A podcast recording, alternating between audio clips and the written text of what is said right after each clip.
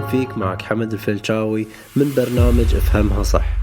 من البداية كانت حياتك أهداف، ولما كنت طفل صغير كان عندك أهداف وجذبت بحياتك كل المساعدات لتحقيق هذه الأهداف.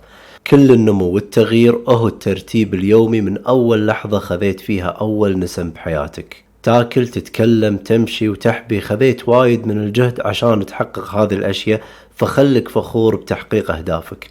كل إنجازاتك يابت معاها وايد من الفرح حق وايد ناس حولك. كنت صانع للثراء بالفطرة، وكل اللي عليك الحين أنك تدخل بنفس الحالة الإبداعية والاستمتاع فيها بكل يوم من أيام حياتك.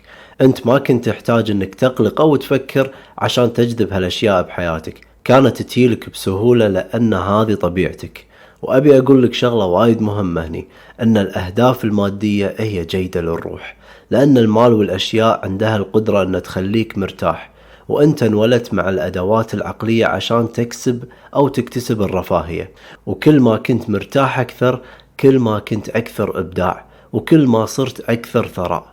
ولما تنتقل لمرحلة فيها رفاهية وثراء أكثر، ما راح يتطلب منك أنك تفكر بالضروريات وتستهلك طاقتك وقدراتك في كيفية البقاء على قيد الحياة، لأنك بتكون منتقل لمرحلة أعلى فيها حرية بإنشاء وتنفيذ أفكار جدا عظيمة راح تفيدك وتفيد الآلاف من الناس. وعشان تختار هدفك في مطلب واحد، واللي هو أنك لازم تشوفه بعقلك وتبيه من كل قلبك. ولما تختار هدفك لازم تتصوره داخل عقلك كأنك تمتلكه، راح تعرف إذا صدق أنت تبيه بجدية ولا لا. أنت مو لازم تعرف شلون راح تحصل عليه أصلا، إذا إذا كنت تعرف شلون تحصل عليه فهو مو الهدف اللي لازم تسعى له.